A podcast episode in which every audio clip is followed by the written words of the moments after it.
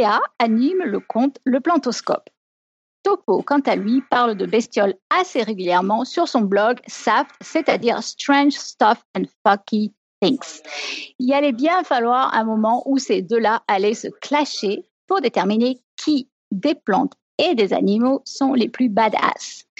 Ce soir, ils ont donc décidé de vous concocter un segment pré-enregistré où un champignon anime un débat tentant de résoudre le conflit myrméco-chlorophyllien, les relations compliquées mais ô combien passionnantes entre les plantes et les fourmis. Nous sommes le mercredi 30 mai de l'an 2018. Bienvenue dans Podcast Science, émission 342.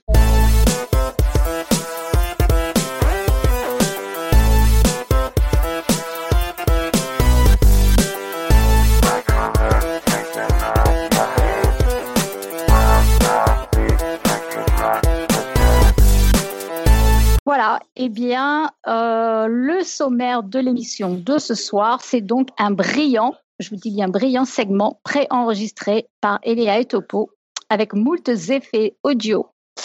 Et puis, on aura peut-être ensuite euh, des explications euh, autour des questions éventuelles de nos auditeurs. Et bien sûr, on aura le pitch de la semaine prochaine, la citation du jour, des annonces et le quiz du mois. Euh, voilà. Eh bien, on va tout de suite passer euh... au tour de table. Euh, mais non Autour de table, mais oui. euh, alors, passons au tour de table. Et depuis Depuis Strasbourg. Eh ben, tu dis bonsoir, Léa. On commence super bien. Podcast Science, un podcast amateur.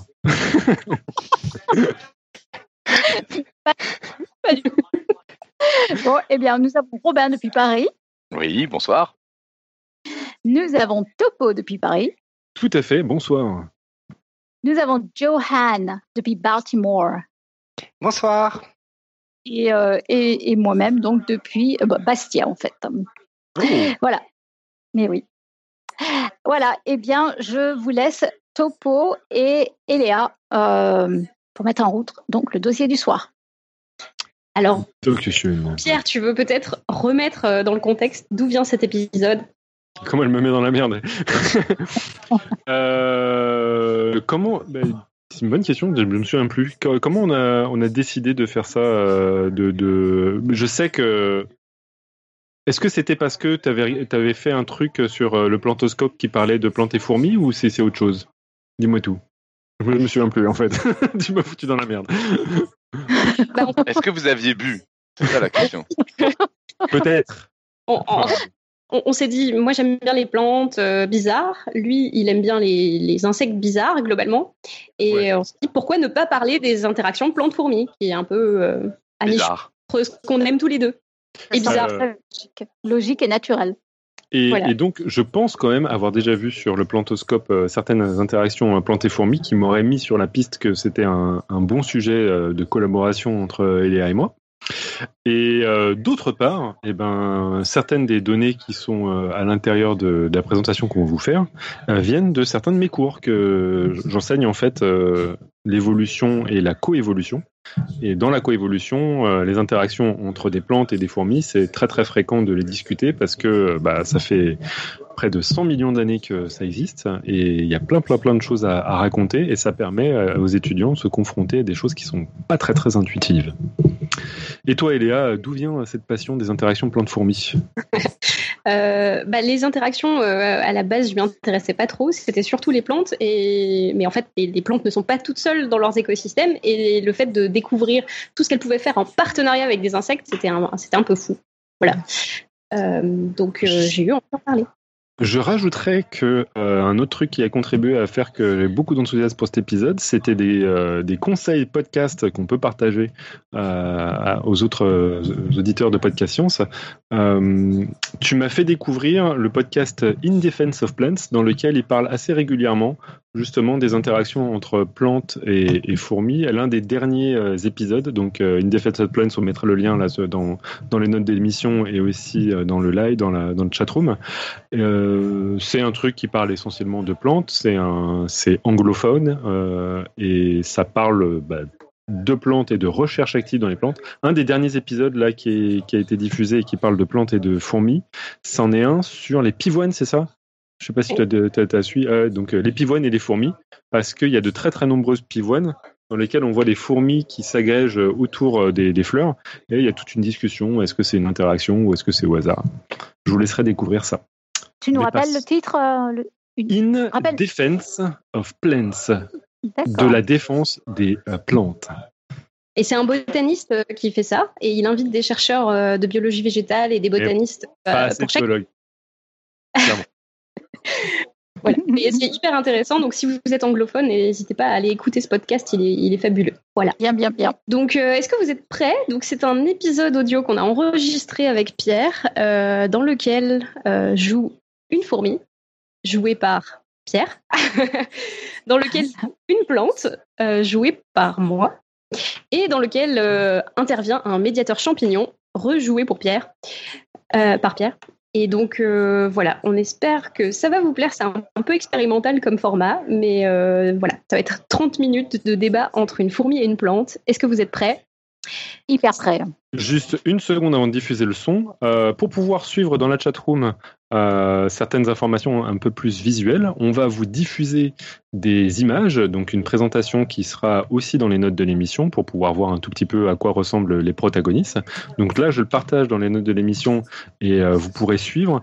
je vous conseille un tout petit peu de ne pas regarder toutes les diapositives l'une à l'une, mais d'attendre et de prendre le rythme. On les diffusera aussi sur Twitter. je pense avoir donné toutes les informations. Et Léa, le moment venu est arrivé.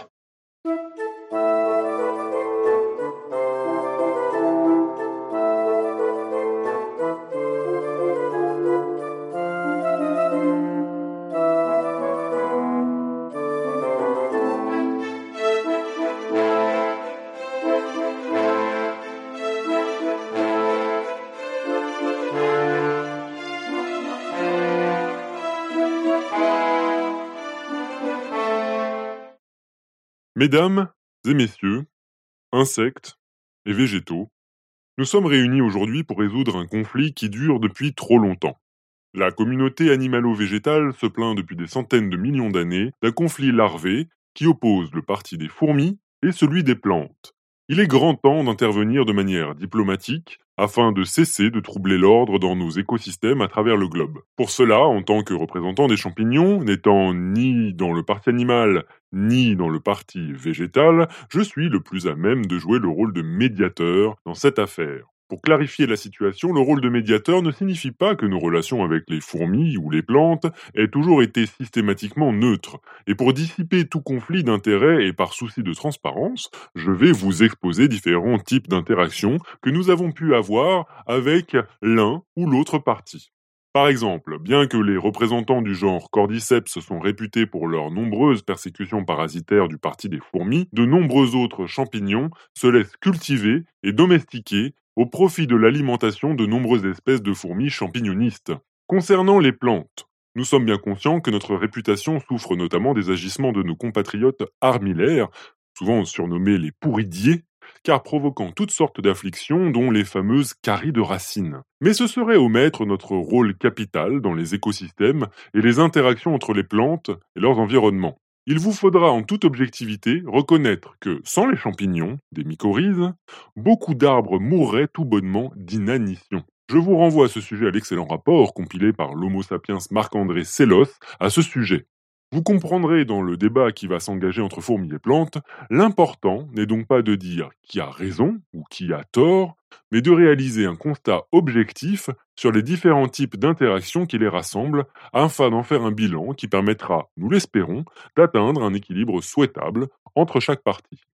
Dans un premier temps, nous allons aborder la crise du logement et demander à chaque partie d'établir les lieux de cohabitation entre fourmis et plantes, ce peu importe la qualité de la coexistence, qu'elle soit pacifique ou conflictuelle. Donnons donc la parole au parti des fourmis. Merci Champignon. Pour notre audience, qui est peu familiarisée avec nos contraintes démographiques, je tiens tout d'abord à rappeler que notre ordre des hyménoptères regroupe plus d'une centaine de milliers d'espèces, 125 000 espèces environ, avec 12 000 espèces de fourmis seulement. Nous sommes une peuplade très cosmopolite, répandue à travers le monde et sous toutes les latitudes. La myrmécofaune, ce terme péjoratif qu'ont choisi les plantes pour nous stigmatiser, n'est cependant pas la meute massive et désorganisée que ce terme sous-entend. Nous sommes un exemple d'espèce qui nous organisons en société pour réguler au mieux les contraintes imposées par le nombre de nos individus. Bien loin des stéréotypes largement répandus selon lesquels nous vivons dans des sortes de bidonvilles ou autres favelas, nous sommes séparés dès la naissance en castes rigides afin de structurer notre société de manière optimale. Mode de vie que nous définissons par eusocialité et qui n'est actuellement retrouvé que chez d'autres hyménoptères comme les abeilles ou encore ces curieuses blattes monarchistes de termites. Premièrement, les lieux où il y a des plantes en abondance, ce sont les forêts. Or, beaucoup d'entre nous vivent parfaitement bien dans un simple désert. Donc il faut arrêter de penser que nous sommes une nation dépendante des plantes pour notre survie.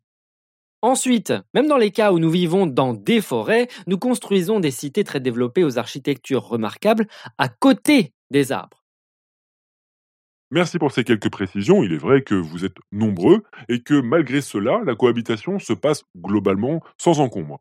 Qu'a le parti des plantes à répondre à cela? Le parti des fourmis, comme à son habitude, omet des informations pour livrer de lui un portrait le présentant sous son meilleur jour. Euh, je vous signale qu'un nombre considérable d'espèces de fourmis, dites euh, arboricoles, vivent bel et bien sur des plantes et non pas à leurs abords. Que des fourmilières soient en dehors de nos frontières, c'est au final ce que nous préconisons comme solution systématique. Laissez-moi rapidement clarifier ma position. Euh, les plantes aiment les fourmis, mais dans leurs fourmilières. Et surtout quand les dites fourmilières sont hors du périmètre des plantes. Euh, j'en veux pour exemple cette espèce de fourmi, Eucophila smaragdina. Euh, le parti des fourmis, dans une démarche démagogique, les appelle souvent tisserandes pour éviter de mettre en exergue leur comportement colonisateur inacceptable. Eh bien, figurez-vous que ces individus n'hésitent pas à détourner nos feuilles de leur fonction première. Je rappelle qu'elles nous servent à absorber l'énergie lumineuse du soleil pour nous nourrir grâce au processus de photosynthèse. Ces fourmis n'hésitent pas à les tordre dans tous les sens pour s'en faire un nid. Mais c'est un modèle remarquable d'architecture contemporaine qui enrichit et diversifie le paysage urbain. Ah oui, et au prix de quoi, je vous prie? Au prix de l'exploitation de vos propres larves. Ces fourmis n'hésitent pas à pratiquer le travail infantile, forçant leur propre progéniture à produire la soie dont elles tireront parti pour assembler les feuilles de leur nid. Ceci est contraire à toute forme d'éthique, et euh, ce n'est pas le seul abus dont on vous a vu faire preuve. On a vu certaines de vos représentantes se promener dans des galeries, creuser à même le bois de nos consoeurs. Mais attendez, euh, ces galeries sont généralement creusées par d'autres insectes dévoreurs de bois, communément appelés xylophages. Oui, généralement. Mais euh, vous savez très bien que certaines espèces, comme les fourmis charpentières, n'hésitent pas à creuser elles-mêmes ces galeries dans notre bois. Mais cette attaque est très révélatrice de l'étendue de vos connaissances à ce sujet. Les fourmis charpentières s'attaquant principalement au bois mort ou moisi. Qui plus est, elles ne le consomment même pas, mais se contentent d'y aménager des galeries pour s'y installer. On peut parler ici de reconditionnement écologique. D'ailleurs, en parlant de galeries, excusez-moi de vous le rappeler, mais ce sont parfois les plantes elles-mêmes qui les creusent au cours de la croissance pour accueillir des fourmis. Je pense notamment à celles qu'on appelle les Cecropia et qui hébergent dans leurs tiges creuses des colonies de fourmis du genre Azteca. Ah, voilà qui est intéressant. N'est-il pas vrai que certaines d'entre vous ont délibérément fourni des espaces d'accueil pour des réfugiés fourmis? Mais tout à fait, nous, nous le reconnaissons. Nous avons déployé de larges efforts pour mettre en place des camps de vos réfugiés que nous appelons domaties. Les cécropias sont un bon exemple, mais nous pouvons également citer les acacias, hébergeant vos congénères dans des épines ou dans des renflements creux à leur base. Euh, citons également les plantes de la famille du poivrier, dont la petite tige à la base de la feuille, que l'on appelle aussi le pétiole, sert de refuge, ou, ou encore des tentes quechua en feuilles distribuées par des plantes du genre Tococa, Irtella, Mayetta et j'en passe, offrant des logis individuels et adaptés à toute fourmi dans le besoin. Non, le problème n'est pas que nous n'ayons pas entrepris d'accueillir les fourmis, c'est le nombre qui est à discuter. Car le constat est simple, nous ne pouvons pas accueillir toute la myrmécofaune du monde. D'ailleurs, non contentes de nous envahir par votre nombre, certaines d'entre vous ramènent sur nos branches des graines étrangères pour les cultiver en toute impunité. Ces plantes dites épiphytes sont en effet capables de croître sans s'enraciner dans le sol et c'est dans l'entrelac de leurs racines aériennes que vous élisez domicile. Une plante qui se plaint qu'on sème d'autres plantes. Mais on aura tout entendu. Que je sache, une plante épiphyte n'est pas supposée perturber le développement d'une autre plante. Le problème est donc bien une discrimination de nous autres animaux, admettez-le. Mesdames, messieurs, calmez-vous donc, je vous prie. Je vous rappelle que le but est de faire un bilan. Donc je vais me permettre de le résumer rapidement, les points que vous venez de soulever, pour plus de clarté pour l'assistance. D'une part, la cohabitation n'est pas systématique entre fourmis et plantes. Dans les cas où les fourmis sont associées durablement avec les plantes, celles-ci portent le nom de myrmécophytes et elles peuvent abriter des fourmis dans leurs feuilles, des galeries dans leurs tiges ou encore des boursouflures aménagées que l'on appelle des domaties. Il existe même des plantes myrmécophytes, épiphytes, installées sur d'autres plantes. D'autre part, je comprends, grâce à tous ces exemples, que la cohabitation n'est donc pas systématiquement négative, et qu'il est difficile à ce stade de retenir des griefs contre l'un ou l'autre partie.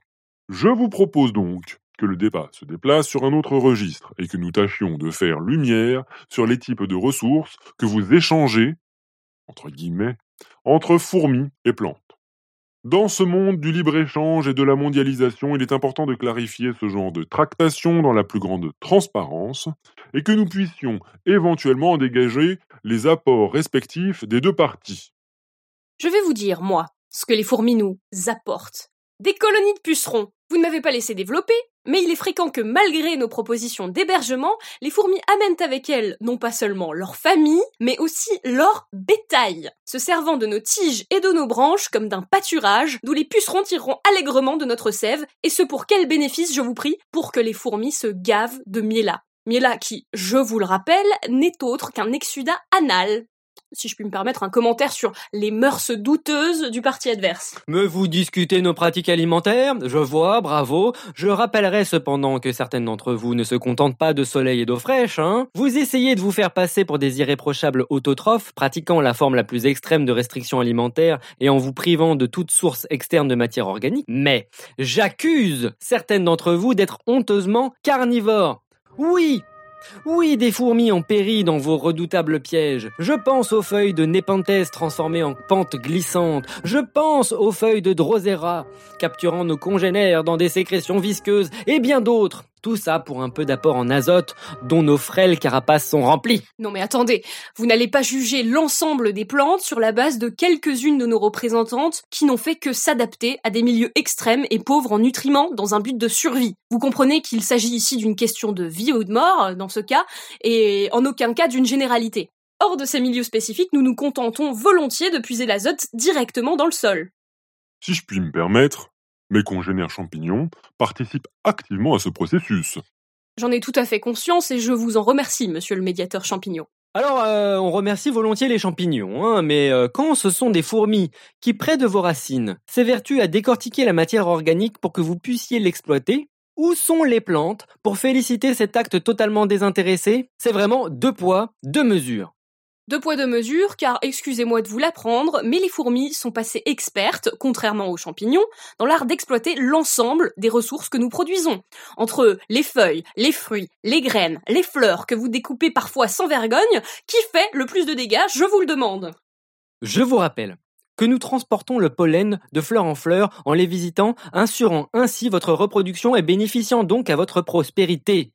Ces exemples sont parfaitement anecdotiques et concernent 16 espèces de fourmis. Et vous le savez très bien. Vous essayez de tirer à vous la couverture médiatique de vos cousines bourdons et abeilles qui possèdent, elles, de véritables organes adaptés à cette collecte. Je vous rappelle que vous, au contraire, êtes dotés d'organes de défense antiparasitaires. Je cite les glandes métapleurales qui produisent des substances antibiotiques. Cela diminue fortement la viabilité de notre pollen. Je qualifierais donc ce transport de quasi accidentel. Accidentel alors que dites-vous de certaines orchidées qui nous collent littéralement leur pollinie pleine de semences mâles sur le front de certaines de nos congénères?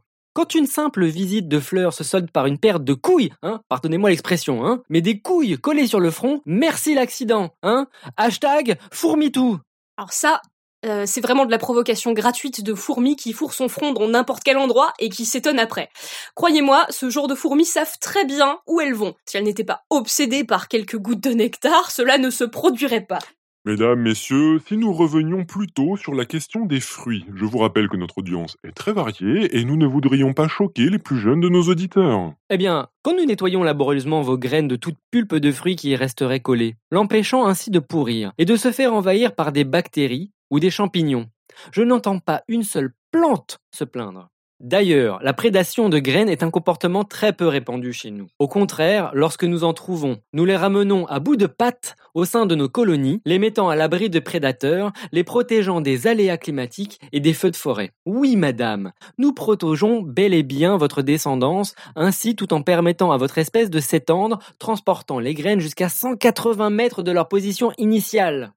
Vous gonflez les chiffres. Certes, vous déplacez nos graines, mais rarement si loin. Ou alors cela ne concerne qu'une seule espèce de fourmi. La plupart du temps, ce déplacement n'excède pas un mètre.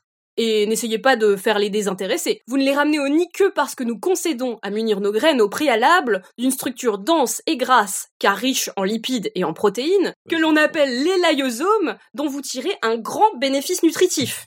Permettez-moi d'intervenir. Mais je trouve que cette innovation, qui je crois a été adoptée par beaucoup de vos représentantes à travers le globe en une grande et belle convergence évolutive. Cette innovation est très élégante. D'ailleurs, ce phénomène de dispersion des graines récompensant les fourmis porte un nom savant, je crois, la myrmircou-cori. Tout à fait, et euh, merci du compliment, monsieur le médiateur.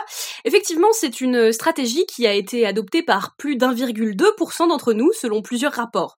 Soit plus de 3000 espèces à travers le globe, euh, sur, je le rappelle, plus de 280 000 espèces de plantes à fleurs, et donc à graines. Pour revenir euh, sur la contribution de nos amis les fourmis dans ce phénomène, je tiens à signaler qu'une fois les layosomes consommés, elles n'ont que faire de la graine. Si notre progéniture reste à l'abri dans les couloirs de leur fourmilière, ce n'est bien souvent que par négligence de la part de leurs ouvrières. Autrement, nos graines passent bien vite à la poubelle et sont négligemment jetées hors du nid. Mais quelle que soit la distance, un service vous a été rendu. C'est bien la moindre des choses de nous en récompenser avec les layosomes. Tout travail mérite salaire, y compris notre travail ingrat des boueurs des écosystèmes. Je vous rappellerai également que ce travail n'est pas sans risque. Vous avez sûrement entendu parler de ces espèces de phasmes qui pondent sournoisement des œufs aux allures de graines à élaïosomes et qui, ramenés au nid, peuvent littéralement nous envahir.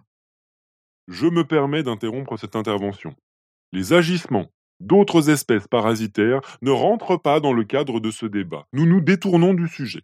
J'aimerais plutôt recentrer la discussion sur certaines stratégies dont nous avons eu vent au sujet de plantes déployées en arsenal de ressources censées attirer les fourmis. Mesdames les plantes, ces fameuses armes d'attraction massive existent-elles belles et bien? Eh bien, monsieur le médiateur, il existe sur nos branches, sur nos feuilles, sur nos tiges, des structures pouvant présenter un attrait pour des insectes. Il s'avère, par la plus pure des coïncidences, que des fourmis sont particulièrement réceptives à ce genre de dispositif. Pourriez-vous détailler la nature de ces dispositifs?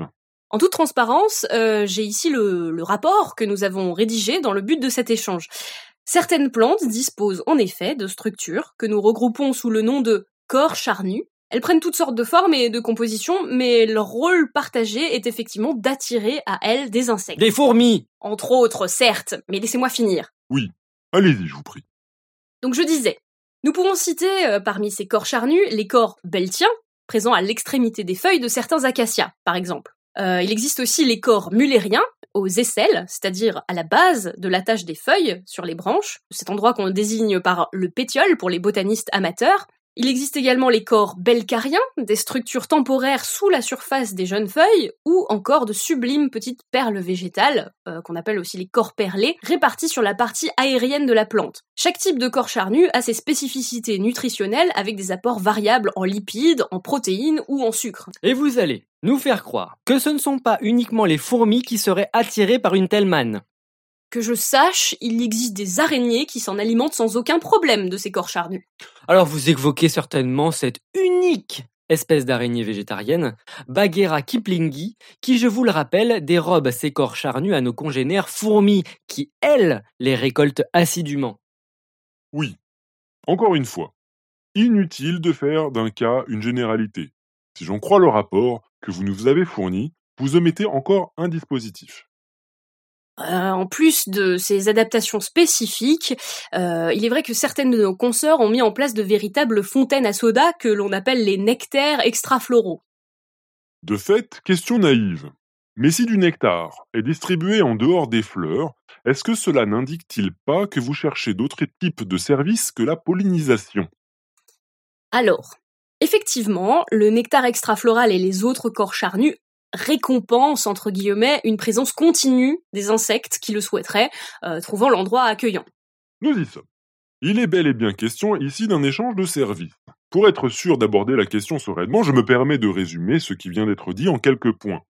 Les plantes peuvent être consommées directement par les fourmis, et inversement, mais cela reste anecdotique. Moyennant une récompense d'ordre nutritif, les fourmis peuvent aider à la dispersion du pollen et des graines. Enfin, il semble que les échanges ne se restreignent pas à ces exemples et que les plantes aient investi dans des innovations nutritives bien plus élaborées et dont la contrepartie du côté des fourmis reste à déterminer. Nous allons donc, à présent, aborder la question des différents types d'échanges possibles entre vos deux camps. Prenons l'exemple de la production du nectar en dehors des fleurs si vous le voulez bien. J'aimerais que vous me donniez un exemple concret du but poursuivi par ce stratagème. Alors, vous allez bien entendu me taxer de complotiste. Mais moi, je vais vous dévoiler ce que les plantes ont tenté de dissimuler pendant des années au cœur des plus impénétrables forêts tropicales. Certaines clairières, auxquelles le folklore local a prêté le nom du jardin du diable. Figurez-vous que l'on ne retrouve qu'une seule et unique espèce d'arbre. Étrange, hein, dans un environnement luxuriant où la biodiversité est d'ordinaire, si je puis me permettre, florissante. La taille de ces clairières peut atteindre 1000 mètres carrés, peuplées jusqu'à 600 arbres de l'espèce Duroya hirsuta. À peine d'autres plantes tentent-elles de se développer sur ces territoires accueillants qu'elles disparaissent dans d'étranges circonstances. Mais moi, moi je vais vous expliquer ce qui s'y passe. Ce n'est autre qu'un nettoyage ethnique. Un génocide soigneusement orchestré par des plantes qui, à l'aide de leur nectar, recrutent des fourmis mercenaires de l'espèce Myrmela schista schumani. Une fois l'arbre investi, c'est une véritable armée de sapeurs professionnels qui vont utiliser des herbicides naturels pour purger massivement toute autre forme de concurrence végétale. Le mode de fonctionnement est drastique. Les fourmis coupent les jeunes pousses ou pire encore, y injectent de l'acide formique qu'elles emploient normalement pour se défendre contre des prédateurs. Le parti des plantes peut vous paraître pacifique, mais c'est sans compter sur l'emploi de notre propre peuple pour faire le sale boulot lorsque cela les arrange, servant leur propre guerre civile. Nous sommes instrumentalisés, sachez-le.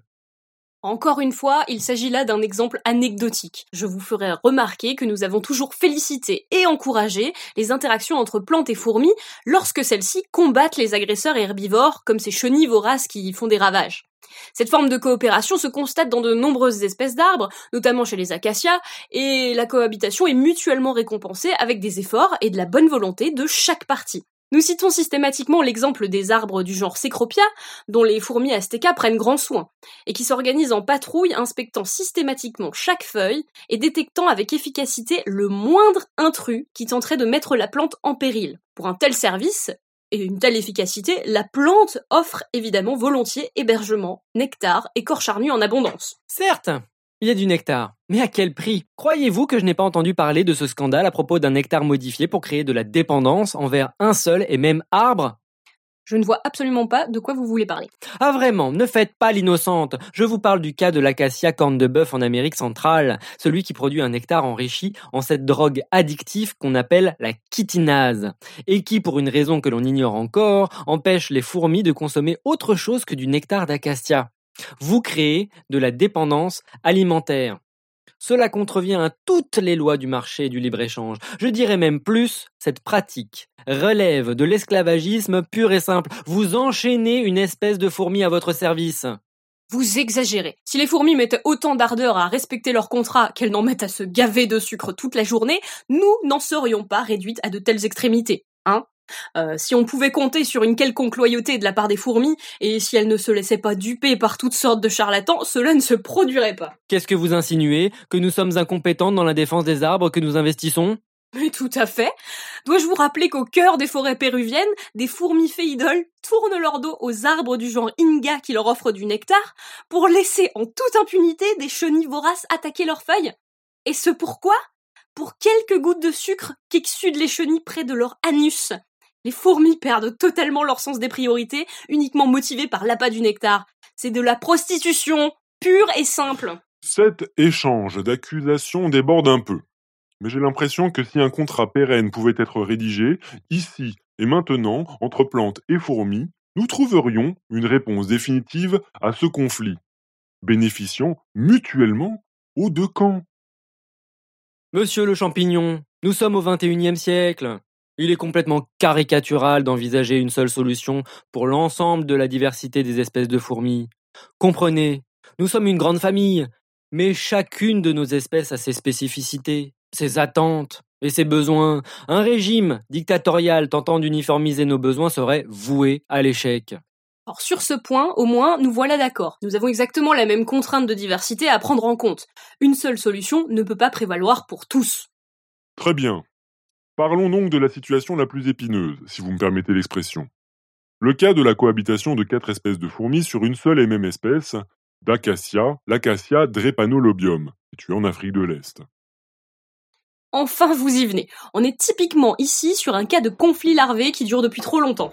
Nous laissons donc la parole au Parti des fourmis, qui pourra sûrement nous présenter les protagonistes impliqués dans l'affaire. Merci, monsieur le champignon.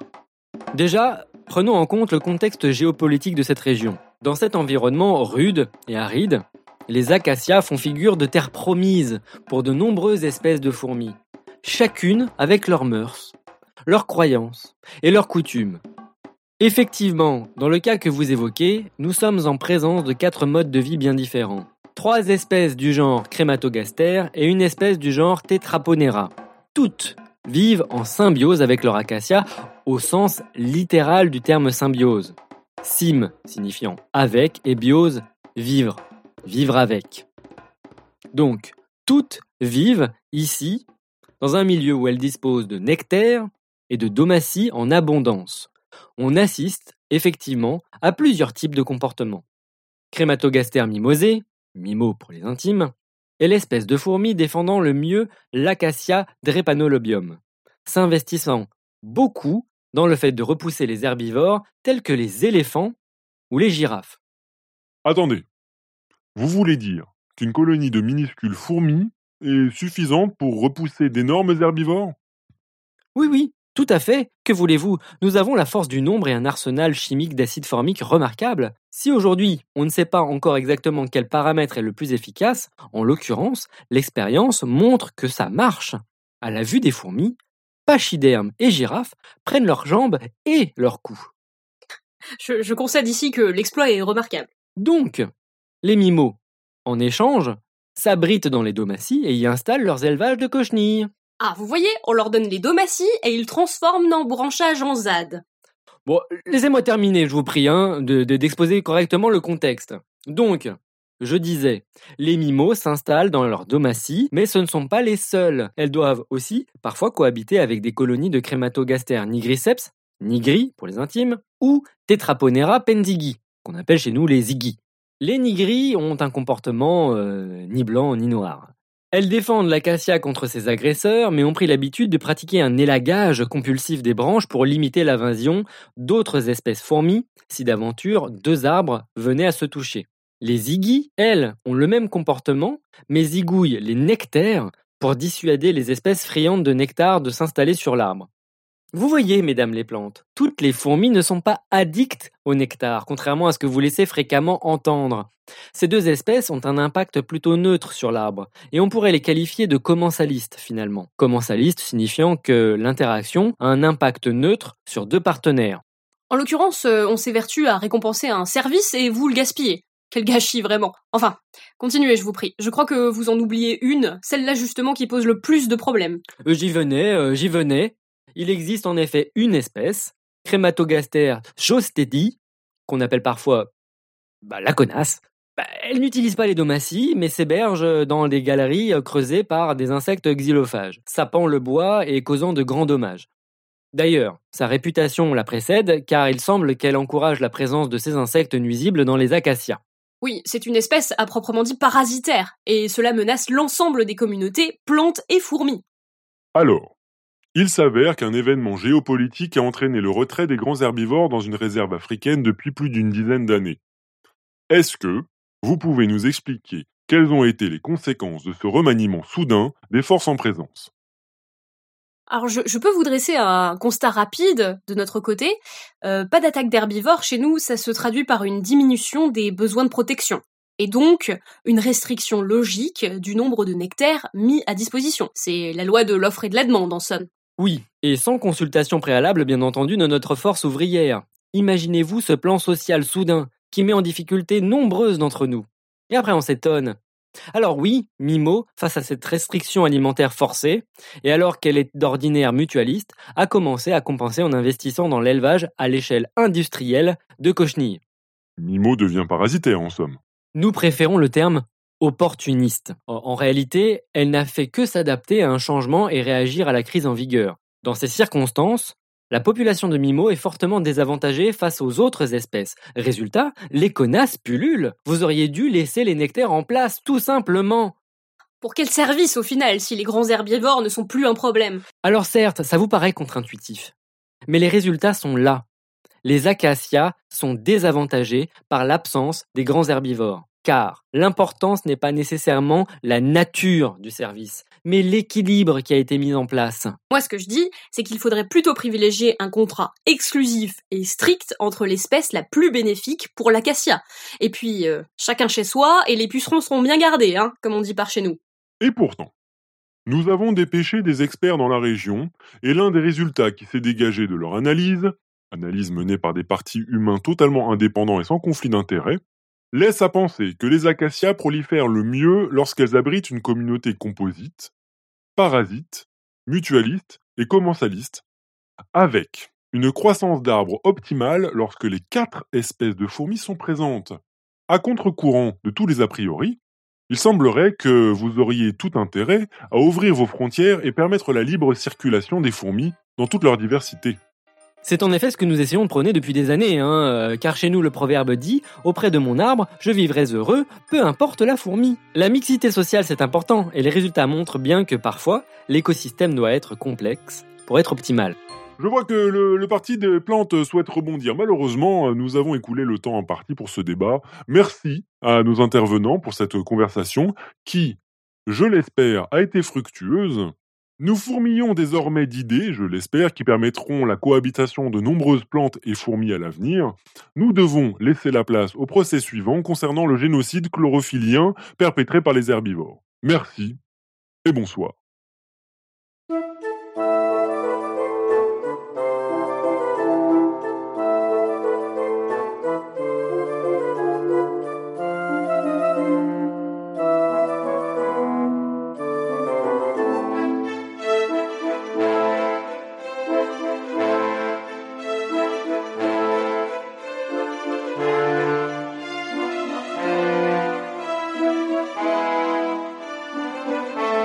Ben, c'était super. yes. Enfin, vous avez dû, euh, vous avez dû vous marrer quand même en, enregistrant ça, non? C'était sympathique à faire. Euh, on, était très sérieux et très rigoureux. je crois qu'on n'a pas, on pas rigolé une seule fois, n'est-ce pas, Eléa Ça, j'ai du mal à le croire. Et comment tu as fait pour changer ta voix dans le dans l'enregistrement topo? Euh, bah, On a utilisé des effets. C'est Eléa qui a trouvé certains effets qu'on a fait via Audacity. Et euh, je crois que le plus surprenant pour nous, c'était que euh, pour, euh, pour le champignon, on a fait, on a appliqué deux trois effets et il s'est mis à zozoter. et hum, il y a le guide qui demande vous avez combien combien combien de temps il vous a fallu pour écrire tout ça en fait? On a mis un après-midi en tout. On, s'est rassemblés à Paris. En fait, je suis venue chez, chez Pierre. Une, journée? Ouais. Non, peut-être un week-end. Ah. En tout cas. ouais, mais on a bossé euh, tout est pour tout, essentiellement une après-midi. D'accord. C'est marrant parce que je reconnaissais ta voix pour le champignon, mais pour l'autre, je reconnaissais vraiment pas du tout. J'ai l'impression que c'était quelqu'un d'autre, quoi. Donc euh, bien, bien filtré. C'est Audacity. C'est très très cool. Audacity. C'est quoi cette histoire de plante qui s'appelle la connasse? C'est vrai ça? Non, c'est la fourmi qui s'appelle la connasse. Euh, oui, oui, qui s'appelle la connasse. C'est quoi cette histoire hein? Non, non, non, c'est juste qu'on essaie de trouver des noms euh, qui, parce que euh, les noms des, espèces, c'est crématogaster, mimosé, euh, tréponema, etc. C'est trop difficile pour que les gens s'approprient les personnages. Donc à chaque fois, on essaie de trouver un petit, un petit moyen mnémotechnique pour pour les, les retenir. Donc tu avais mimosé, on l'a appelé Mimo. Euh, Nigriceps, ah, on l'a appelé Nigri, et, et, ça permettait à chaque fois d'évoquer de, d'évoquer deux, trois, deux, trois aspects. Par exemple, Nigri, elle est ni noire ni blanche. Ni, en plus, et, et, ça permet de, de, de, se rendre compte de son interaction avec la plante, parce mhm. qu'elle est ni totalement mutualiste, ni totalement parasitaire. Et du coup, pour la parasitaire, sachant qu'elle s'appelle euh, Crématogaster jostedi, c'est S-J-O-S-T-E-D-T-I, c'est imprononçable. Euh, on, sait, vraiment qu'elle la tête avec Eléa. Au bout d'un moment, on se dit, bah, on, va l'appeler la connasse. Voilà. oui, voilà, c'est une, para, une fourmi parasitaire. c'est vrai que c'est plus facile. Hein. Euh, non, mais c'est vrai que c'était sympa comme échange. Mm. Euh, je ne sais pas s'il y a eu des questions dans la, dans la chat room. Euh, eh bien, s'il n'y a euh, encore aucune question, euh, il y a toujours le temps en fait de, bah, d'en poser encore. Mais est-ce que parmi nos chers collègues podcasteurs, il y en a eu? Je vois que Johan, Johan, pardon, baille, donc a priori, lui, il n'a pas de question. ah oui, oh, tranquille. Ah, supprimer la vidéo, on se fait Big Brother euh, et. Oh, on t'avait prévenu quand même. Hein. Surtout que toi, tu es en milieu de journée en plus. Hein. Zéro excuse. C'est l'heure de la sieste, c'est tout. juste, euh, ce que je trouve toujours euh, fascinant, c'est de voir le, c'est l'histoire de la fin là que je trouve fascinante, mais c'est pas, pas vraiment une question, mais c'est, c'est juste effectivement une remarque de à quel point ces, ces systèmes sont complexes et qu'on on sait pas dire quand un truc euh, améliore. Euh, globalement, j'ai l'impression que l'impression que ça donne, c'est qu'un écosystème, avant qu'il soit réellement modifié, on peut pas savoir vraiment ce que va amener une modification. Enfin, exactement. C'est euh, tellement, c'est tellement lié, c'est tellement. Tu peux, tu peux toujours parier sur un truc, mais tu as toutes les chances de te planter, quoi. Tellement c'est complexe. Fortement, ouais. Et ce qui est, ce qui est marrant, c'est que ici, généralement, la, plupart du temps, euh, la réflexion, c'est que quand on enlève un grand prédateur, et il faut, envisager les grands herbivores comme des, euh, grands prédateurs, euh, ça fait pulluler des, espèces parasitaires. Il y a quand même cette notion-là. Mais là, ce qui est complètement fou, c'est que c'est de, c'est pas après des générations, c'est que c'est durant la vie de l'acacia. C'est-à-dire que l'acacia, tu le vois croître, mais de d'année en année, euh, il développe moins de nectar, il développe moins de production qui, qui intéresse les fourmis. Et là, par contre, les, fourmilières, elles, s'adaptent euh, parfois d'une à deux euh, générations pour pouvoir altérer complètement leur comportement. Donc en fait, là, là on, est presque dans de l'adaptation et non pas de l'évolution. C'est vraiment. en fait, ça, ça, doit vouloir, ça veut dire que quelque part la, la sécrétion, la, la, la production de, j'arrive pas à me souvenir du mot là, euh, ça doit être créé par le fait que les fourmis bouffent l'arbre. Euh... Ouais, c'est exactement ça. Et ce qui est un des résultats qui déclenche. Ouais, et c'est un des résultats qui est fou, c'est que une de ces, c'est la nigriceps, si je m'abuse, euh, qui coupe, qui élague les bouts euh, des, euh, des bourgeons de la plante. Euh, cette espèce-là, ils n'ont pas observé de réduction des nectaires lorsque euh, Nigriceps euh, intervient. Pourquoi? Eh ben, une des hypothèses les plus probables, c'est que la plante interprète cette coupe des bourgeons comme une prédation de grands herbivores. Et donc, elle continue à maintenir le même nombre de, euh, de, nectaires hmm. et, du coup, il n'y a pas cette réduction. Donc, ça, va dans ce sens-là. C'est pas, pas sûr, mais c'est une corrélation assez, assez frappante. Ah. Et hum, moi, ce qui me fascine un peu, c'est l'histoire d'araignée, cette araignée, la Bagheera. Euh, déjà, le nom, euh, il vient d'où le nom Bagheera pour une, pour une araignée hein?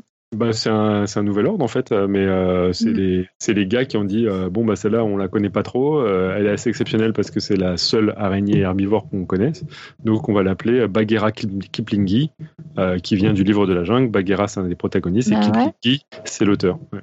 Ils se Mais sont fait bah- plaisir tout simplement. Ouais, ouais, parce que euh, c'est une araignée ninja en fait.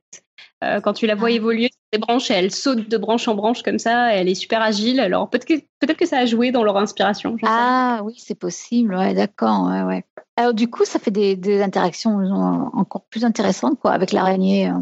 Euh, Ah, ouais, parce qu'elle elle lui chip, enfin, c'est la première fois où, enfin, c'est c'est très très très amusant à voir. C'est des petites araignées sauteuses et elles sont trop mignonnes, moi je trouve. Et Elles sont euh, euh J'adore Bah. les araignées sauteuses. Je, je, je- je comprends. hein. C'est tellement ch'tou-mimi. Ah mais Euh, franchement. Non, c'est vrai? Ah mais oui, j'adore ça, c'est génial. Tu la prends, tu la prends dans ta main, elle est minuscule et elle est sur ton doigt, elle saute sur ta paume de, de main. Tu vois pas le saut tellement c'est rapide, c'est génial. Je sais pas si tu vois les araignées pans, là, les, les très célèbres qui font une sorte de petite danse avec euh, leur popotin euh, tout coloré. euh, T'as jamais vu des vidéos de ça? Si tu tapes euh, sur YouTube Peacock Spider, euh, Ouais. tu vas voir, bah ça c'est un genre de de- d'espèce euh, de de- d'araignée sauteuse. Et c'est non seulement c'est c'est c'est ch'tou-mimi, mais c'est c'est fascinant. Et Et, donc euh, Bagheera, bah, je vais regarder en fait euh, quelle taille elle fait. Mais si vous avez d'autres Alors, questions, elle est à ce Qui c'est qui a... ah, c'est c'est Léa qui a mis une photo. Elle est super jolie en plus. Hein. Elle est vert fluo. C'est Ouais. celle-là, hein, ouais, c'est ça. C'est celle-là. Et alors, attends, du coup, euh, je sais pas sur quoi elle repose la- la- l'araignée. c'est grand comment euh, Ça fait quelques millimètres ou euh? Euh, c'est un peu plus grand que des fourmis, donc euh, pas plus grand Ouais, fourmi. Et en fait, elle, elle se faufile vraiment sur l'acacia, elle chipe les, les corbeltiens, donc qui sont des réserves de nourriture euh, pour les fourmis normalement, et, et, et elle leur pique en fait. Et Ah ouais. plus, plus l'arbre fait de corbeltiens, plus son régime est herbivore, et quand euh, quand il y en a plus, euh, elle peut devenir euh, carnivore de nouveau. L'araignée? Ouais. Waouh. Ah ouais. Bon, 5 à 6 mm de long. 5 à 6 millimètres. Et sur euh, l'article de, des auteurs qu'on va, qu'on va mettre dans les notes de l'émission, euh, il y, a, il y a des vidéos de cette araignée qui chip des trucs. Donc c'est On la trouve où? Chatroom aussi. On la trouve dans la chatroom? Non, je rigole. Euh, Euh, c'est une bonne question. Euh, Amérique centrale et Mexique. Amérique centrale? Mm, mm. Je pose pas de questions, je suis en train de regarder la vidéo de, de, de, de l'araignée pan. Je ne connaissais pas, c'est extraordinaire. Tu ne connaissais pas, mais attends, mais Non. moi je suis euh, donc euh, le, le découvreur de, de, de ces araignées. Enfin, c'est pas un découvreur des araignées pan, mais c'est un gars qui fait de très très très nombreuses publications et vidéos. Euh, Peacock Spider-Man. Il s'appelle euh, Jürgen Otto. Et écoute, moi en plus il fait des, des bons montages vidéo avec des musiques un petit peu euh, australiennes, etc. Elles vivent euh, uniquement en Australie. Moi, moi je mets ça en fond sonore, tu vois, euh, fond visuel comme ça en fond Ah d'écran. C'est, mais c'est, c'est ahurissant. Élise, euh, ma femme, oui, my wonderful wife, euh, à chaque fois que je mets une vidéo comme ça, elle, elle vient, elle, elle serait capable de sortir le popcorn, tu vois, elle peut regarder, elle dit, Mais c'est, complètement dingue ce truc-là. C'est, hallucinant. Ah non, mais faut, faut regarder, hein. Moi, je, Ah, mais je, je, jamais rien, vu. là. Très très loin des, des, des, des interactions plantes-fourmis, mais ouais, Très très loin. Oui, oui, oui, pardon. Je, je... on s'est égaré encore une fois. Pardon, je suis en train de regarder. Et il y en a une qui a un cul en forme de euh, chapeau de rasta. C'est hallucinant. D'accord. Euh, Bah, je sais pas, euh, nous on l'a fait vraiment en mode euh, réfléchissons à, à comment euh, vulgariser ça. Je me doute bien que à digérer que toutes ces informations, c'est un petit peu too much. Bah, je sais, je sais pas, c'est- c'est- ouais.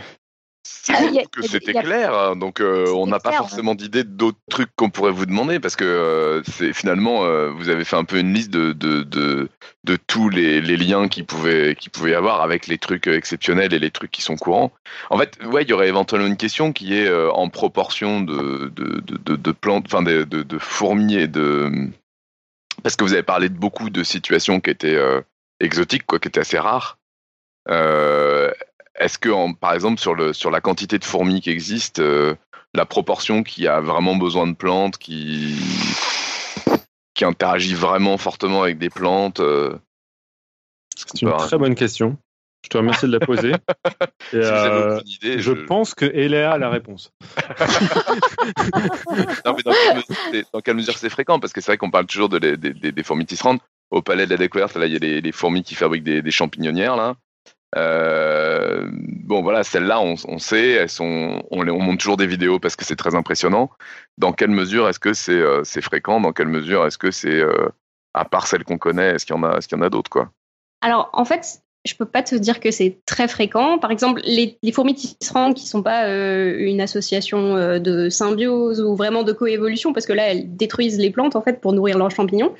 c'est que 200, 200 espèces de fourmis.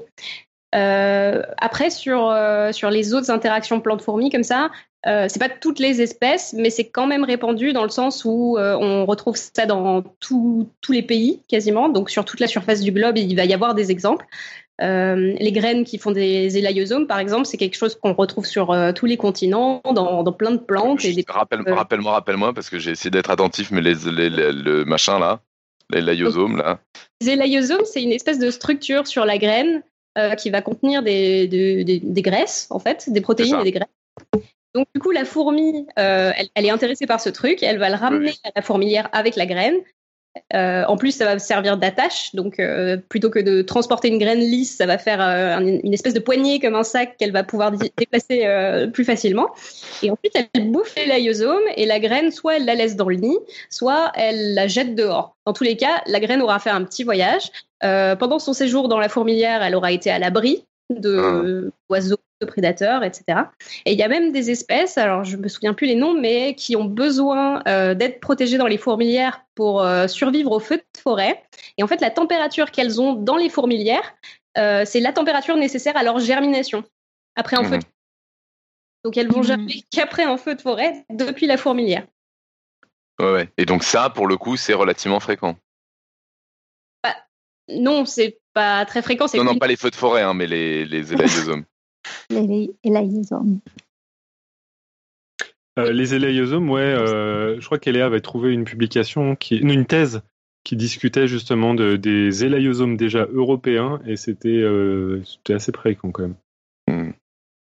Mais non, le coup des feux de forêt, ça, je. je pense, euh, une centaine d'espèces euh, qui, qui ont ça facilement, rien qu'en Europe. Mhm. Et, et le miela, qui c'est qui est pareil Moi, ça me, ça me, ça me, ça, ça vient d'où ce nom miela aussi? Parce que ça me fait penser à miel et appeler un truc, ça me fait penser au miel euh, quand c'est de l'exudat anal, c'est quand même bizarre, non? Bah, c'est parce que tu sais pas ce que c'est que le miel, du coup. Toi, tu as raté le, le Science et Bouffe euh, de Lyon. Heureuse femme, enfin jusqu'à aujourd'hui. Parce que. tu euh, manges encore ça- du miel, Irène. Donc, euh, que ce soit miela ou miel, c'est juste euh, choisis ton orifice, hein, mais. C'est c'est- c'est du, c'est du sucre macéré dans le tube digestif qui soit soit par la bouche, le miel, soit par l'anus, miela. Oui, d'accord. bien, bien, bien, bien, bien. Ah d'accord, c'est pas. Moi je pensais que c'était d'accord. Je pense le donc on pourrait manger du miel. En... Moi je pensais que c'était le juste la. le- tu peux le- manger du miela si tu le souhaites. oui. D'accord. Je pensais que c'était qui qui mange qui fait la différence dans le nom. Mais en fait c'est de quel endroit c'est excrété? De fait, c'est qui mange puisque euh, le puceron euh, a un rostre et duquel il peut pas sortir de quoi que ce soit. Et la- sa, seule production de miela, ça sort par son anus. Alors que les abeilles, elles, elles, elles façonnent le miel euh, de bouche en bouche et pas de bouche à cul. C'est chic. Bouche à cul, ça, ça existe. Bouche à cul. Ça s'appelle une trophalaxie euh, proctodermique et c'est très courant chez les, chez les termites pour justement euh, ensemencer le, le tissu digestif d'une, d'un microbiote capable de digérer la cellulose. Donc euh, elles, euh, elles, elles aiment bien. euh, voilà. Souffle. J'ai pas encore mangé et tu vois, bah, ça ouvre l'appétit. Et les, quand tu fais et les plantes. euh, bah, Euh, oui, vas-y, vas-y, Eléa. ce qui est hyper intéressant quand tu cherches comme ça des interactions plantes-fourmis, c'est qu'il y en a tellement de différentes sur des modes différents que euh, ben, même celles qui n'existent pas, au final, euh, ça se trouve, on va, on va les découvrir bientôt parce que tout existe en fait. C'est, Et les, alors moi j'aime bien ce, ce mot aussi, c'est super joli. Les myrmécophytes épiphytes. Ça c'est joli, hein, ça rime. euh, Et on les trouve où alors celles-là? Euh, les épiphytes, généralement, elles poussent si tu, si tu aimes corriger Léa, mais c'est généralement dans les, dans les forêts vierges. Euh, Enfin tropicales, tu veux dire. tropicales, ouais. Dans les environnements humides parce qu'elles n'ont pas de racines euh, souterraines, Mhm. elles ont des racines aériennes. Du coup, elles absorbent l'humidité de l'air. Donc il faut un milieu humide. Ok. D'accord. Donc partout où il y a des forêts humides, tu trouveras des plantes épiphytes. Oui, mais pas les myrmécophytes. Alors les myrmécophytes, t'en trouveras partout parce que c'est euh, les plantes qui interagissent avec les fourmis du coup. Myrméco, Ah. ça veut dire euh, ouais, fourmi, ouais, ouais, et phyte, euh, les plantes. Du coup, Mm. euh, ensemble, ça fait les plantes à fourmis. D'accord. Moi, Oui. j'avoue que j'ai retenu à peu près aucun nom, hein. mais euh, j'ai retenu les histoires. C'était, c'était, c'était très joli. Alors, comme on a écrit un épisode avec un dialogue, eh ben on mettra le dialogue et, et du coup tout le Oui. monde aura accès à tous les termes. Exactement. On envisage d'en faire euh, des notes d'émission assez, euh, assez bah, justement structurées, etc. Un dossier écrit, il est presque déjà complètement Il écrit, est en déjà fait, écrit, ouais. assez illustré. Et on aimerait bien, euh, avec Eléa, tenter de le faire en format vidéo à diffuser sur euh, la chaîne YouTube de Podcast Science. Donc, euh, à Et une pièce de théâtre après? Ah bah écoute, je crois que ça s'y prête. Hein. Ça s'y Ah prête oui, Mais par contre, Ah je oui. ne, je n'interpréterai, je ne peux pas. Tu Le vois, miel, là. qu'il y a Tu nous fais le miel là et fourmis. Faudrait que je choisisse. Tu vois. Donc euh, mon déguisement, je sais pas quoi faire. Et chers auditeurs, nous recherchons des acteurs pour monter une pièce de théâtre. Et euh, à propos de champignons, il n'y a pas du tout d'interaction champignon-fourmi Ah bah si, tu parlais des champignonistes tout à l'heure. Ah bah oui, c'est vrai. Oui, mais ah bah oui, si, c'est vrai. Oui, oui. À partir de plantes, elles font des champignons, c'est vrai. Et euh, on aurait pu faire très très bien au tout début euh, Les le- champignons, le champignon. plantes, euh, n'en parlons pas. ah bah oui, non, les On a déjà fait éclopscories, l'épisode entier. Attends. Exactement. ouais, ouais. Tu l'as dit.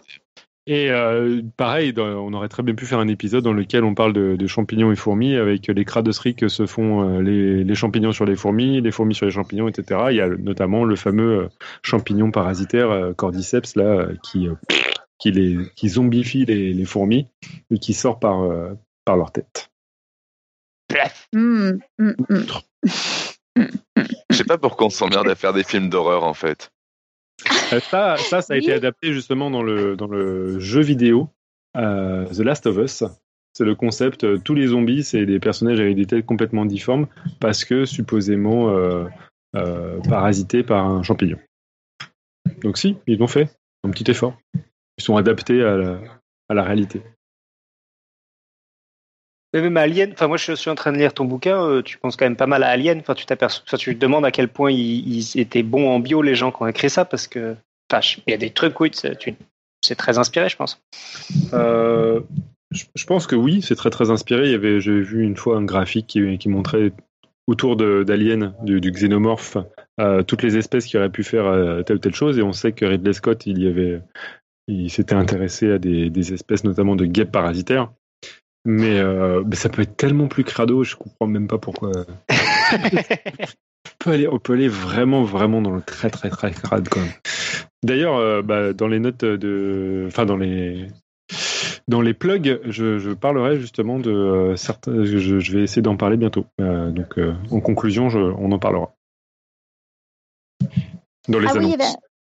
euh, Bah, du coup je vais te la laisser de lire alors. J'étais censé le lire mais Ah bah non, tu peux très bien la lire. Mais... bien. Ok. je- Ah oui, J'avais juste une question. Je, je me disais, euh, à un moment, tu as parlé de la kitinase. hein. Euh, pourquoi tu rigoles hein? Parce que c'est la seule connerie qu'on a laissé passer.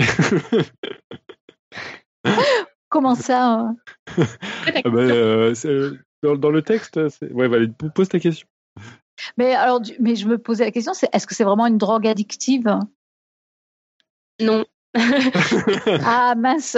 En fait, c'est une, bêtise. C'est que euh, la- normalement, les plantes sécrètent de la chitinase. Donc, la chitinase, c'est une enzyme euh, qui Ouais. coupe la chitine. Et donc, la chitine, c'est la molécule qui, qui constitue la paroi des, de pas mal d'insectes, de champignons. Et donc, normalement, c'est une protection.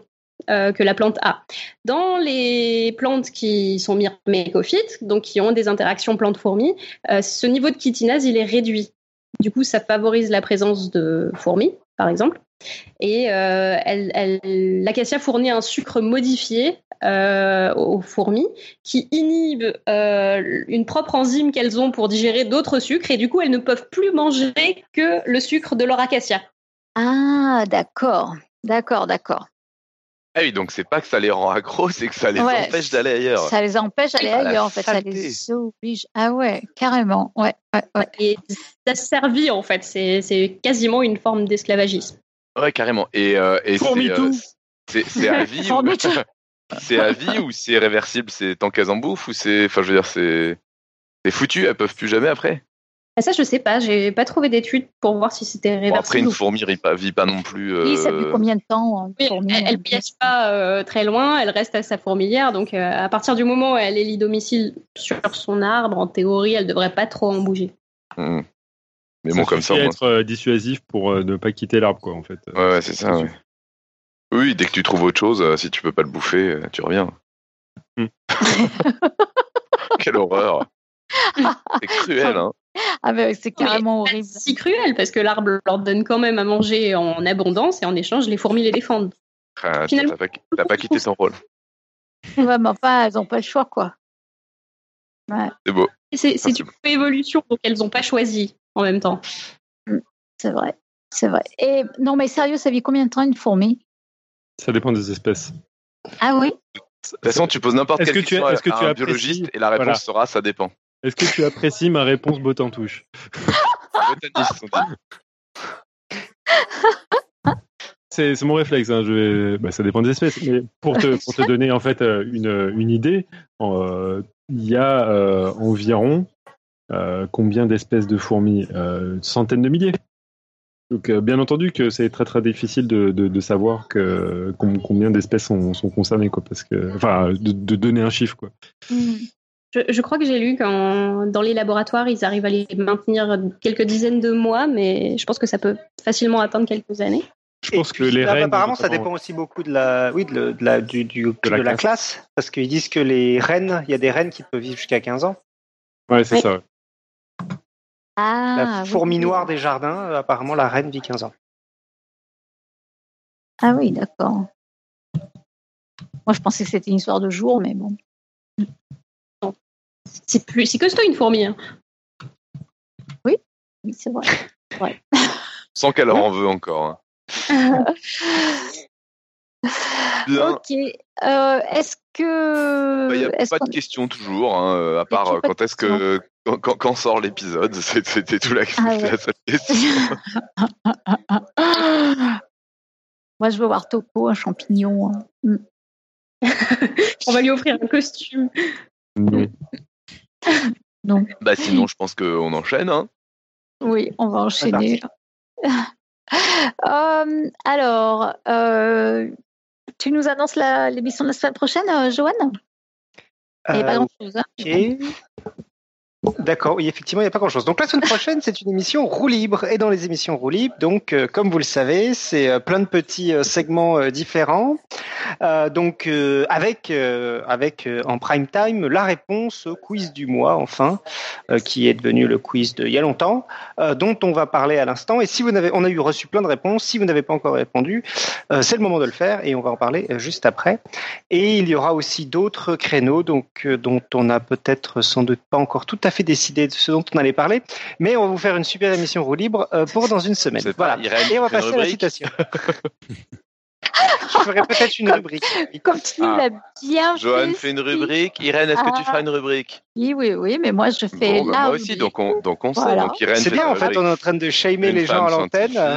Pierre, tu Moi, fais une rubrique? fais- Non, je serai pas là la semaine prochaine, je serai en Oh. Auvergne.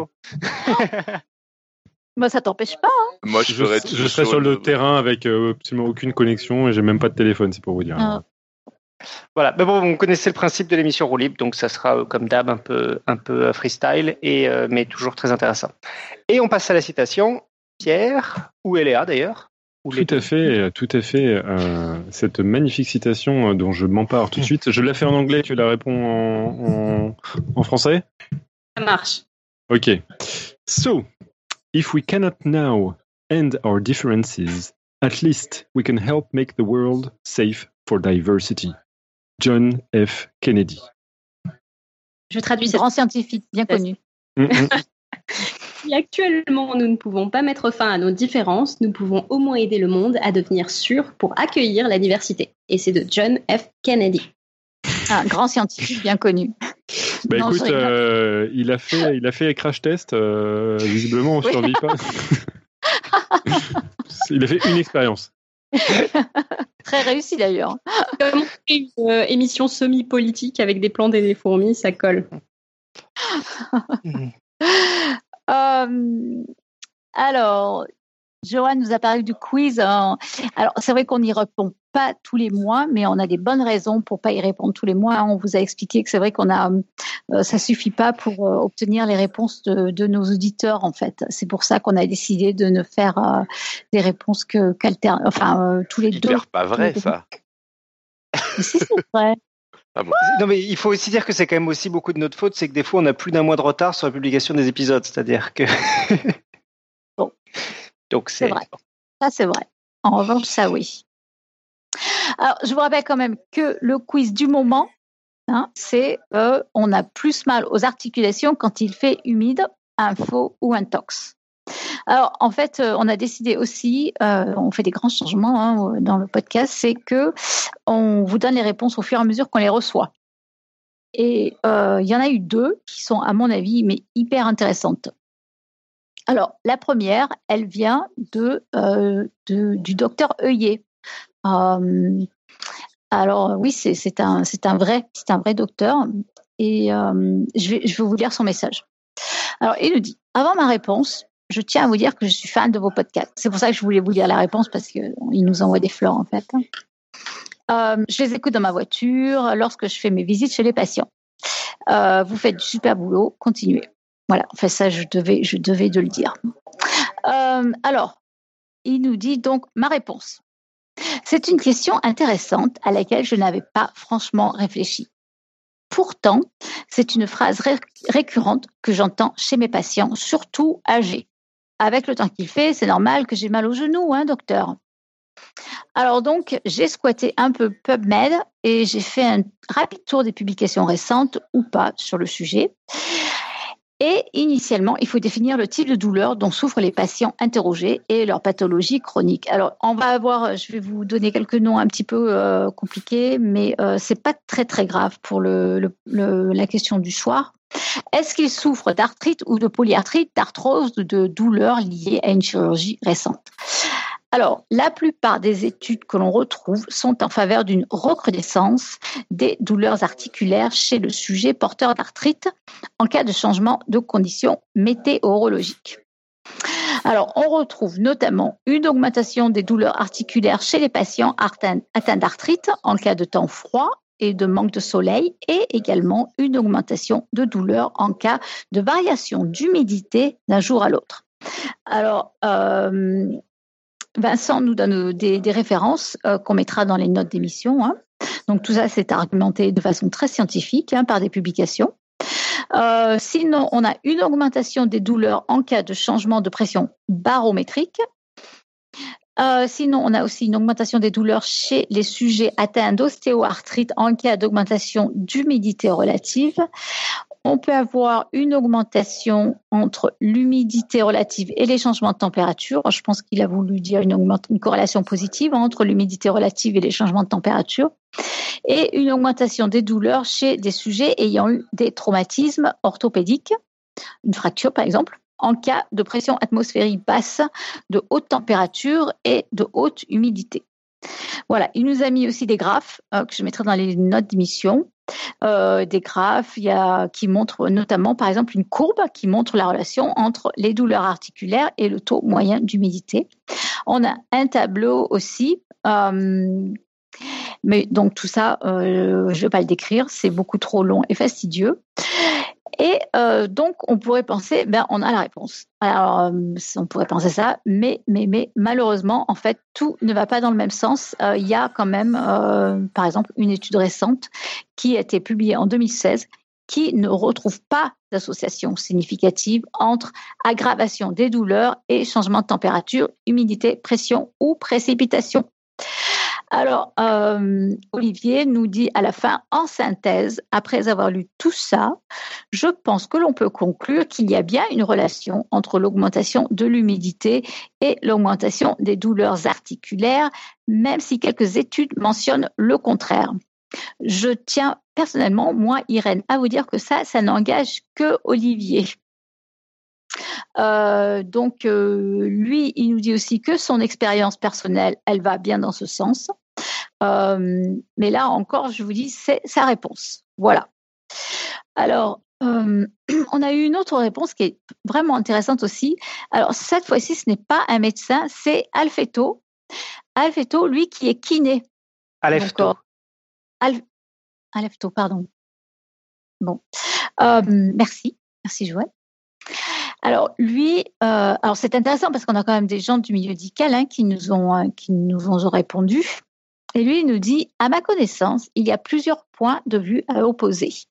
Le premier est une constatation clinique. En effet, de nombreuses personnes amènent des témoignages disant que la météo influence leurs douleurs articulaires. La plupart du temps, elles sont soulagées lorsqu'il fait beau et aggravées lorsque le temps est moins beau. Je pense que là-dessus, on est tous d'accord. Hein. Alors, euh, Alefto nous dit pourtant il y a des variations. Certaines personnes sentiront l'aggravation de leur douleur lorsque le temps est mauvais. Euh, et on pourrait imaginer que c'est lié à une modification de pression atmosphérique ou de température. Mais d'autres vont sentir cette aggravation en les attribuant au changement de temps et non au temps lui-même. Et ceci euh, que le temps s'améliore ou se dégrade. Donc voilà, donc là c'est du relatif hein, en d'autres termes. Euh, d'autres encore évoquent l'humidité de l'air. Mais euh, cela reste en fait même variable sous les tropiques. J'ai constaté les mêmes témoignages à La Réunion où j'ai vécu. Alors, mes connaissances ne sont pas ultra récentes, mais aux dernières nouvelles, des études ont été menées qui n'ont rien pu mettre en évidence. Il est connu en physiothérapie euh, que la chaleur a généralement un effet bénéfique sur les douleurs articulaires et musculaires. Il n'est donc pas surprenant que les gens se sentent mieux lors de périodes chaudes, notamment l'été.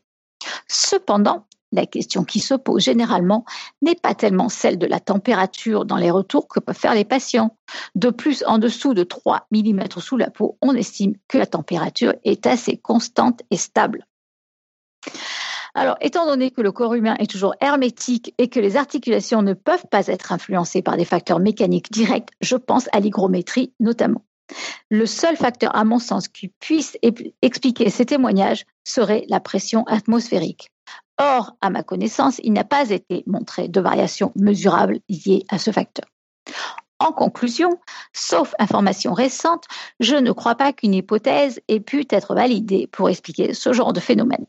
Cependant, on constate une masse importante de témoignages individuels que l'on ne peut négliger malgré leur diversité. Ceci dit, en temps. Alors là, donc je, c'était la euh, réponse euh, d'Alfeto. Euh. Alefto, pourquoi je n'arrive pas à lire son, prénom? Merci. Pas grave, c'est bien écrit, hein, mais euh, euh, donc moi j'aime vachement, j'aime beaucoup ces deux réponses parce que c'est quand même euh, des personnes donc bien compétentes, mais les conclusions sont quand même finalement assez différentes, avec des données qui au final sont pas si différentes non plus en fait. Et je dirais que donc le suspense continue. Voilà, donc je vous engage à venir nous écouter la semaine prochaine. Voilà, voilou. Euh, eh bien, je pense qu'on est prêt pour passer au Patreon. Alors, le Patreon, euh, généralement, je m'en charge aussi. Euh, et je voulais, vraiment vous dire, je ne sais pas comment on va pouvoir suffisamment remercier tous nos mécènes. Et il se trouve que ces deux derniers mois, on en a eu, on en a eu, et vraiment, ça nous fait hyper chaud au cœur, et vraiment, ça nous encourage, encourage vraiment à continuer. et donc, nos derniers héros en date, ce sont Adrien, Tenchi, Thibaut, Vanessa, Mansui, Vincent, Rémi, Mr. T, Marc, et puis, et puis, il y a quand même une réponse euh, et, un envoi fantastique de Mansui. Merci à vous tous, merci mille fois, encore une fois, à tous ceux qui peuvent et à tous ceux qui voudraient aussi. Voilà. Euh, on a juste deux, non plus de deux annonces ce soir, mais euh, Joanne, je vais te laisser les faire. Alors donc euh, je vais faire les deux premières puis je vais laisser Topo faire la troisième parce que c'est lui.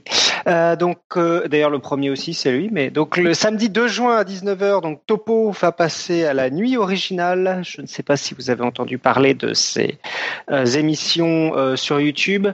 donc c'est une émission de Thomas Hercouet qui dure toute la nuit et avec des invités qui discutent autour d'une table et il présentera des parasites surprises à des invités tout aussi surprise. Euh, il y a un événement euh, Facebook qu'on mettra dans les notes de l'émission, un lien vers le flux euh, live YouTube. sinon, je pense que vous pouvez le trouver en tapant Nuit originale sur Facebook, sur Facebook, Google ou YouTube. Euh, dans un second temps, donc euh, c'est beaucoup plus loin, c'est à la fin de l'été, donc vous pouvez le noter, c'est le salon des idées scientifiques, euh, le vendredi 19 octobre de 9 à 17 heures à Paris. ce sont des rencontres entre chercheurs et des auteurs-réalisateurs, avec comme but ultime, bien sûr, de réaliser un film scientifique. les rencontres sont organisées dans le cadre du festival Paris Science, et les chercheurs qui sont porteurs de projets sont invités à postuler avant le 30 juin euh, donc euh, d'ici euh, la, fin du mois. Voilà, c'est pour, ça qu'on. c'est pour ça qu'on diffuse l'annonce maintenant, même si le, salon c'est en octobre, parce que la, deadline elle est bientôt. Voilà, et du coup je vais laisser Topo faire la dernière hein. annonce. Euh, oui, euh, c'est juste que la semaine prochaine, donc euh, ce sera pas très très très pertinent pour ceux qui écoutent a, posteriori, mais vous pouvez probablement retrouver ça sur Twitter. Je m'empare du compte comme si comme ça. C'est un compte de communication scientifique qui fait qui donne généralement la parole à des chercheurs ou des communicants scientifiques. Et je prends ce compte pendant la semaine du 4 juin pendant laquelle je vais faire un stage en Auvergne et je vais rejoindre le geek euh, euh, en Auvergne pour un stage vulcanologie, botanique et, zoologie. Et du coup, je vais documenter tout ça. Euh, je ne sais pas comment je vais faire parce que pour l'instant, j'ai pas de téléphone, donc ça va être ça va être chaud banane, mais je trouverai probablement un, moyen de tweeter mon, quotidien à cette occasion-là. Alors, moi, je connais pas du tout ce format. Tu, tu veux pas nous expliquer un peu plus ce que c'est exactement? C'est, c'est, Alors moi, je connais pas du tout. Hein. Moi, je comptais apprendre ce que c'était euh, dimanche. Euh, en gros, si j'ai bien compris, c'est euh, pendant une semaine, tu racontes ton quotidien de, de, de, de ça, personne qui fait de la vulgarisation. Exactement, et tu, en l'occurrence, pas seulement de la vulgarisation, c'est de la recherche de manière générale. Et là, ce qu'ils voulaient, euh, euh, quand ils me contactaient, c'était savoir un peu ce que je faisais. Et là, je leur ai dit, bah, écoutez, moi, je fais un stage sur le terrain, ça vous peut-être intéresser de, de voir comment ça se passe de l'enseignement sur le terrain auprès des, des étudiants et tout ça. Donc je vais le faire. En plus, euh, là, c'est une promo que je connais pas encore, mais il y a certains des étudiants qui sont euh, qui sont passés par l'unité d'enseignement culture biologique numérique. Là, mon le, blog qu'on a monté avec mes étudiants de, licence et dans lequel ils font de la vulgarisation eux-mêmes. Donc euh, ça se trouve, je mettrai à, à profit justement ces enseignements et ils, bosseront pour moi un peu. On verra. Donc c'est c'est donc un un compte Twitter un compte Twitter, c'est animé. Twitter. Ouais, voilà. C'est, il est animé à ah. chaque fois par quelqu'un de différent pendant une semaine. D'accord. Il n'y a, pas, a pas un blog, il n'y a pas de, de, site internet. À, il y a un site internet après dans lequel ah. euh, l'intégralité de la semaine est euh, retranscrite pour, euh, pour en faire une, une, archive. Mais ça se suit sur Twitter, notamment parce que tu peux réagir avec la personne et contacter et discuter, etc.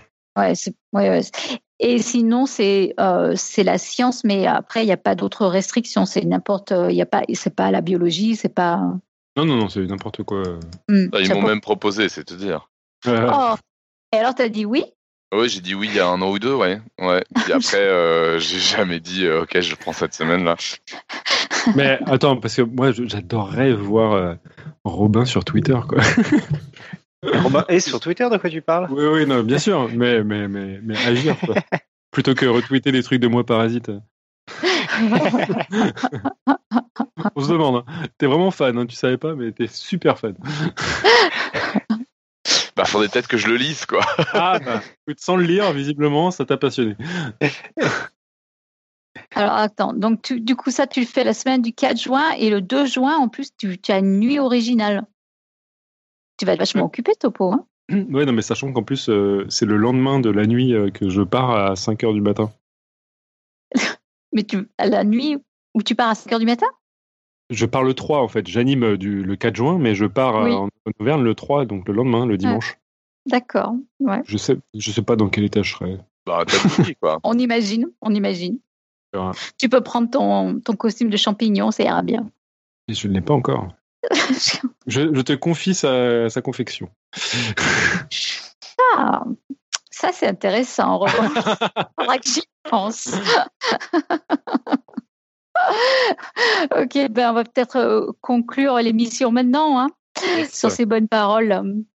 Eh bien, euh, évidemment, merci Eléa et Pierre hein, pour ce brillant exercice de style euh, qui ne va pas sans me rappeler personnellement La Fontaine, avec le brio de la science en plus, évidemment.